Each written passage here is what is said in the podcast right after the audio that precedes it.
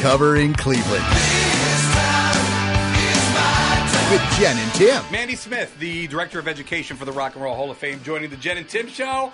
Give it to us the nominees for the class of 2023. We've got Kate Bush, Sheryl Crow, Missy Elliott, Iron Maiden, Joy Division, and New Order together. Cyndi Lauper, George Michael, Willie Nelson, my personal favorite, Rage Against the Machine, Soundgarden, The Spinner, The Tribe Called Quest, The White Stripes, and Warren Zevon. This is so exciting. Now tell us what's the next step because these are the nominees.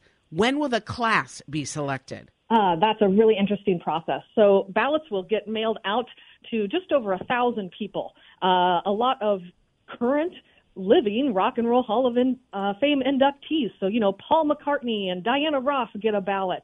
Uh, and then we round out that group with historians and experts and industry folks and journalists, their votes.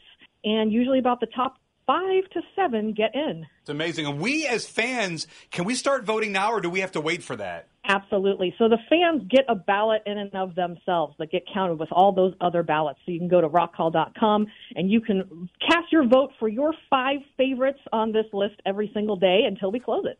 And look, a lot of buzz around where the induction ceremony is going to be this year. Are we going to have it in Cleveland? Do we have any information? We don't yet, so that information usually comes out closer to when we announce the induction class. So will it be in a colder climate usually, or will it be in a warmer, fancy with? Okay, I'm kidding. We can. I know Will you we can't be able to take an warmer. Uber there from our homes? It- It'll be warmer than Antarctica. I can Right, give there you we go. clue. Okay. South that- of that's fine. Antarctica. So we have narrowed it down. Mandy has helped us narrow it down. See, there Nice. we go. Yeah, that's what I'm here for.